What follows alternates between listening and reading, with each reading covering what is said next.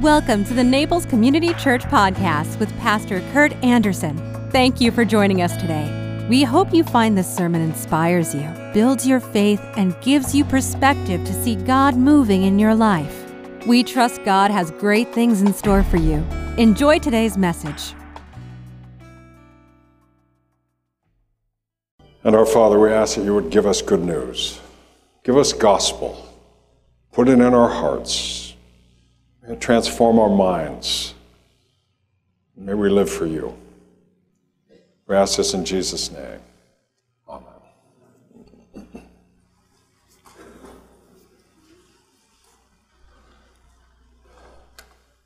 So, the passage on the Good Shepherd is one that conjures up all kinds of really cute imagery.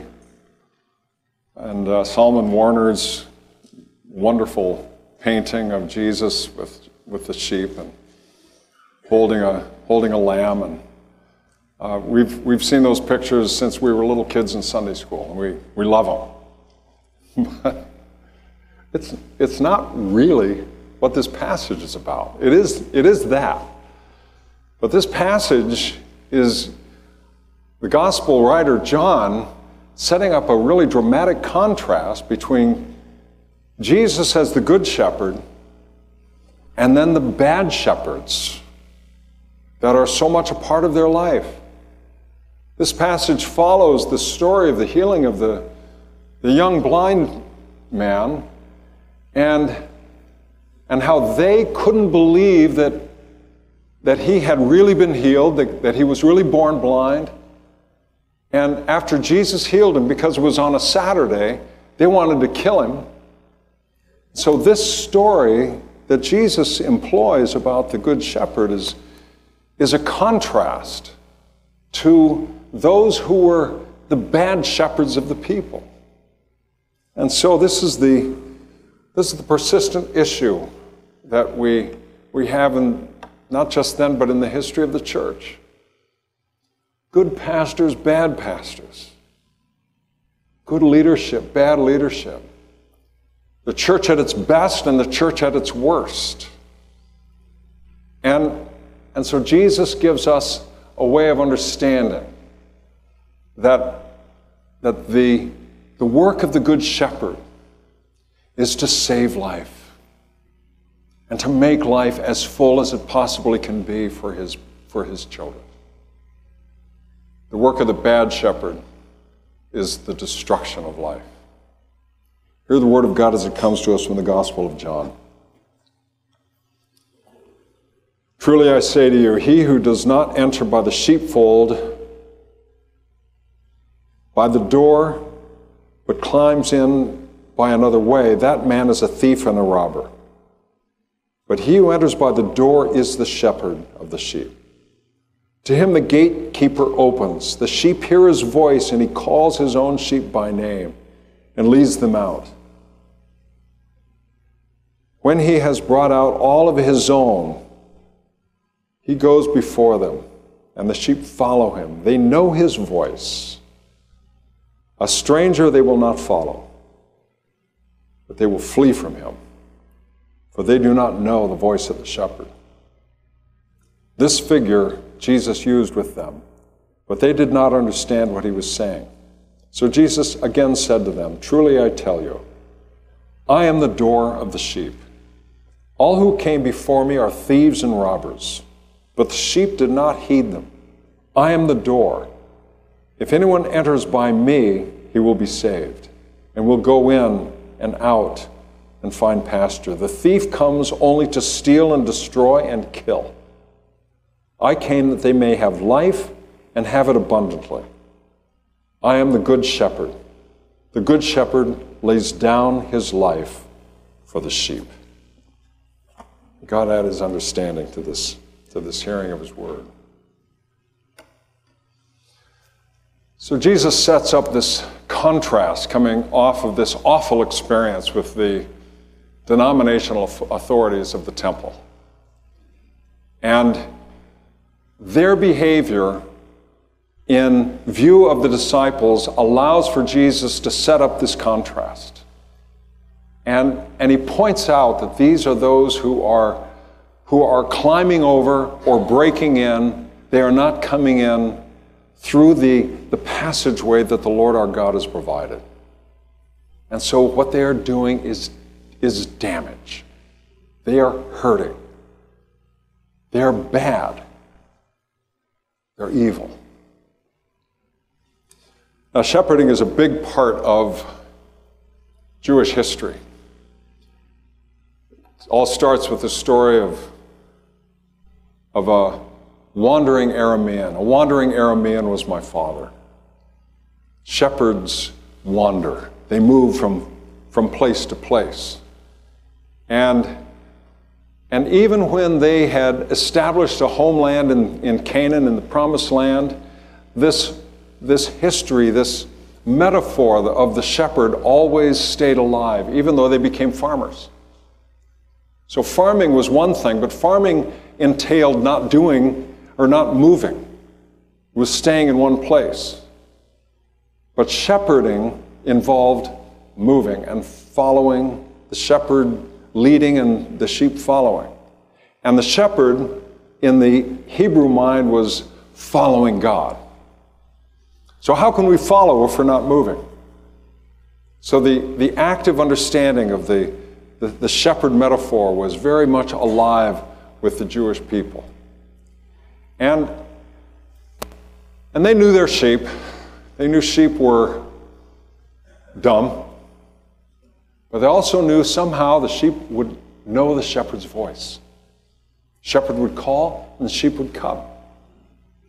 And so there was a, a relationship that was set up between the shepherd and the sheep. And the good shepherd takes care of the sheep, lays down his life for the sheep. In my neighborhood, I, I ride around like it's a full mile around, so I, I ride around three, four, five times, depending on how I feel at the time, or if it's too warm out or too cold out. And there's one, there's a SUV in, uh, on the far side of the neighborhood and on the back of it says, lions, not sheep. And I don't know what that means. I've been meaning to run into the guy and find out. But um, it's probably a continuation of the notion of, oh, they're, they're sheep. That kind of talk that goes on. But uh, yeah, we're, we're lions. we're tough. Um, but it's, it's, a, it's a, an, an understanding or a notion that persists to this day that somehow being a sheep involves some sort of a, a, a, an ignorance and blind following. And I don't know if, I, I don't use that language myself of church people. Every now and then I have some people say, well, you're a sheep this. You know, I don't use that language because I know you. you are not dumb. Uh, you are not simply blind followers. That's just not the way church people are. And uh, church people are wildly independent and courageous people. Hardly, hardly a usable metaphor in relationship to the church. But Jesus points out to them his love for the sheep is such that he protects them. He, when he says that he is the door, he is the gate himself, that's actually referencing a real world reality of that time because in some settings the shepherd himself would lay down in front of the opening of the sheepfold. And and he would monitor those who came in and those who did not come in.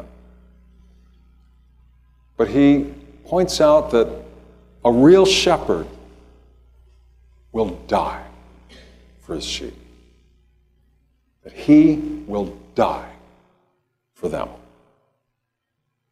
The false shepherds are those who are going to use and abuse because the people exist for their sake the, the people exist, the disciples are there for their benefit, not, not the leader and present there for them but them there for them, them there for the leader. And this is, this is a bad shepherd who looks at people simply as instruments of his own will. And this is the, the bad shepherding that exists in the church. This is the bad shepherding that exists in, in government. This is the bad shepherd that exists in corporate life. This is the bad shepherding that exists in so many ways academic life, etc., any organizational life. When the leader views others as mere, instrument, mere instruments to their advancement. I've shared with you before about a um, conversation I was involved with, a Zoom conversation that involved um, St. Matthew's House. We were looking for a search firm and doing the interviewing and going around. There were three of us on the search committee myself and, and a lawyer over here on Fifth Avenue, and then a retired gentleman who used to work at Kmart. And when he introduced himself to this search firm, he said, "Yeah, I well, I you know, I did some, I did some greeting at, at Kmart." Mike Duke, he was the CEO of Kmart, and he said to me, he said, "Of all the things that I did, I loved working among the people. I want, I loved being on the floor." And he said, I would be incognito. They would have no idea who I was. And I would just move along uh, around with the people and thank them. And customers, I'd thank them. Well, you get the point. He was a good shepherd. And, and he did what he needed to do as a, a leader of, of that organization. Okay, I can't not, I can't not reference the bad shepherding that's going on in Russia.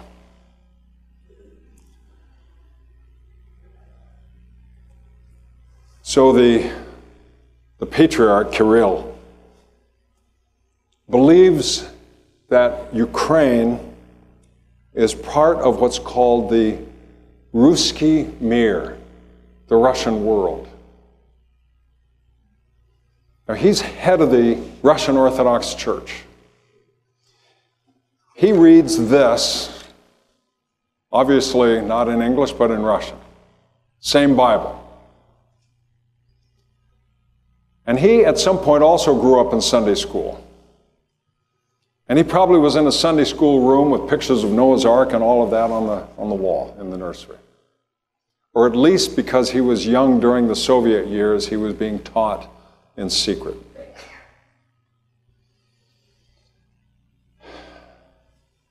Where does he get this?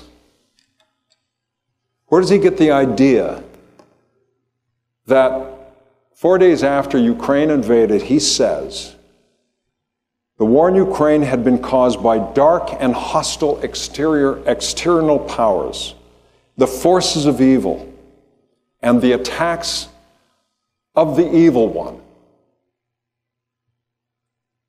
That's what he was speaking of, of in reference to Ukraine. Not of what Putin was doing, but somehow that the entire invasion was the cause of external evil forces. Blasphemy that undercuts the Orthodox Church of Ukraine. And that patriarch who has called out to the world for help.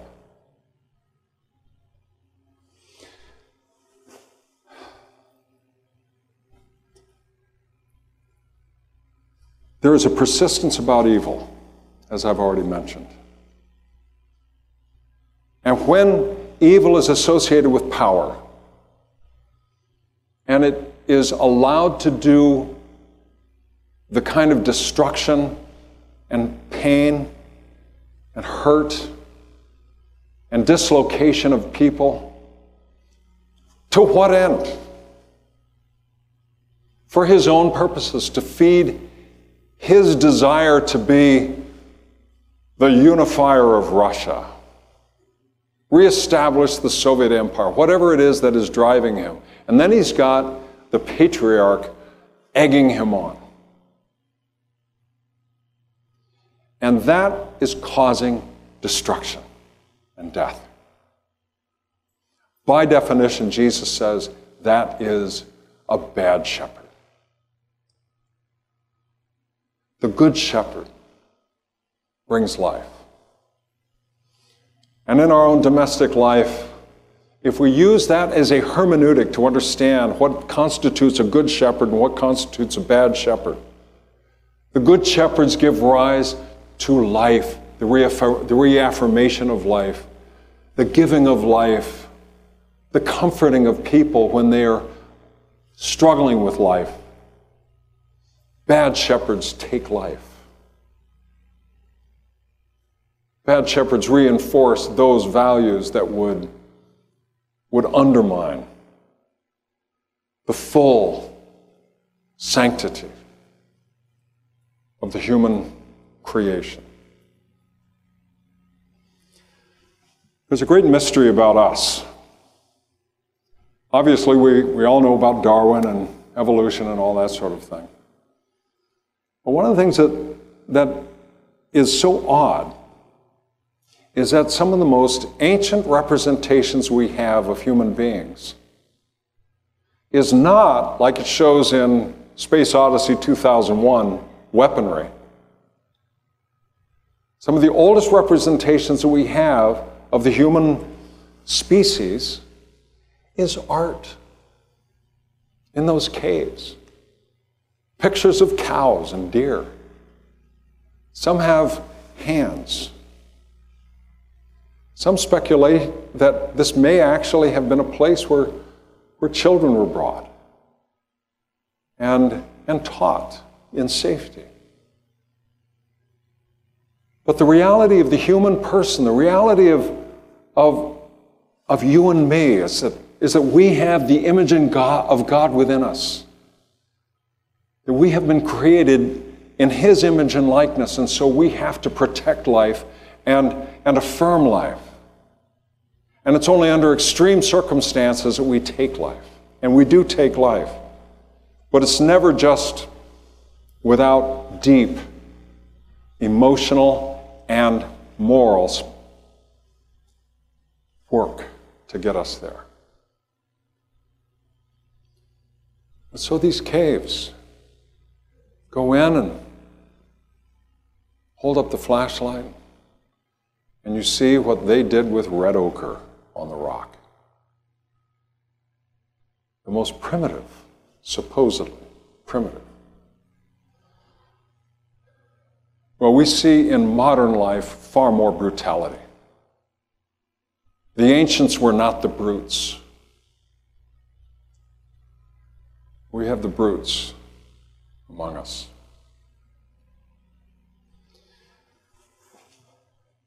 So, that being the case, I'm not saying anything that we don't know. But I think it's important that we acknowledge and recognize the reality of evil in the world. And evil is a spiritual term. It runs far deeper than language of, oh, well, he's sick. If it's a psychological issue, then we can supposedly deal with that with our, th- with our therapeutic tools. But there are certain things that that are far deeper than mere psychological, psychiatric issues. And that constitutes the reality of evil. It wasn't naive naivete when Martin Luther wrote, and though this world with devils filled should threaten to undo us. We will not fear, for God has willed his truth to triumph through us. It is appropriate to use the language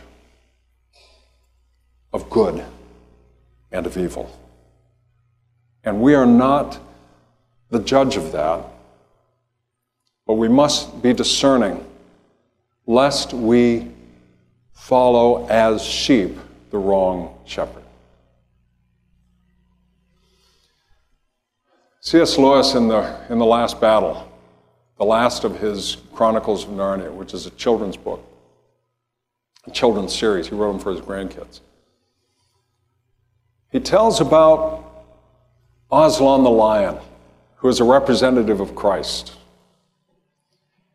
and how Aslan is, on the last battle, in the last day, he has all of the people and the animals of Narnia coming in. And there's one who is representing the other side. And Aslan the lion has this, has this exchange with him. I overcame my fear and questioned the glorious one and said, Lord, is it then true that thou and Tash, the enemy, are one? The lion growled so that the earth shook. And he said, It is false, not because he and I are one, but because we are opposites. I take to me the services which thou hast done to him. A sincere follower of Tash, Aslan is taking to himself. For I and he are of such different kinds that no service which is vile can be done to me, and none which is not vile can be done to him.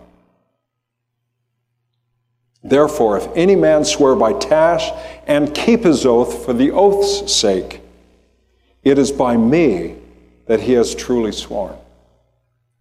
And though, though, he, not, though he know it not, and it is I who reward him, and if any man do a cruelty in my name, then though he says the name Aslan, it is Tash whom he serves, and by Tash his deed is accepted.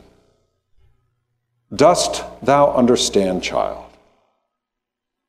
I said, Lord, though, Lord, thou knowest how much I understand, yet I have been seeking Tash all my days. Beloved, said the glorious one, unless thou desire, unless thy desire had been for me, thou wouldst not have sought so long and so truly. For all find what they truly seek. And so even, even those who are deceived and with devotion follow a false shepherd, even though they may be deceived, their dedication in and of itself, their, their loyalty, their extreme effort at doing the right thing is not service to the enemy, it's ultimately service to God. That's why we do not judge. That's why it's not for us to judge. But it is for us to discern, to ensure that we are following the will of God. And that's something I'd say over a lunch table, not just from a pulpit, but that we're following God's lead with our lives. We're all sinners. We all foul up. None of us can go the distance ourselves. We need the Lord. We need one another. We need, we need to know that there are good and godly people all over the planet with whom we are one. And we need to know that there is a great cloud of witnesses that await our faithful joining. Let's pray together.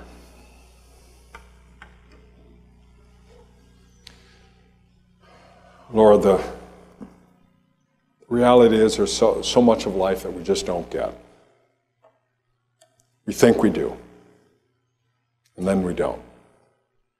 We're surprised that we cannot control what's going on, can't control others, we can barely control ourselves. So, Lord, we need you. We need to know that whatever battle we fight in our own selves or in our lives, that we are to rely upon you. And so, dear Lord, may we follow you, our Good Shepherd. Amen. If you enjoyed today's podcast, there are a few things you can do. Be sure to subscribe, rate, and review this podcast. For more information, you can visit us online at www.naplescommunitychurch.org. If you happen to be visiting Naples, please drop in for our Sunday service at 10 a.m. We'd love to meet you. Thanks again for joining us. Have a fabulous day.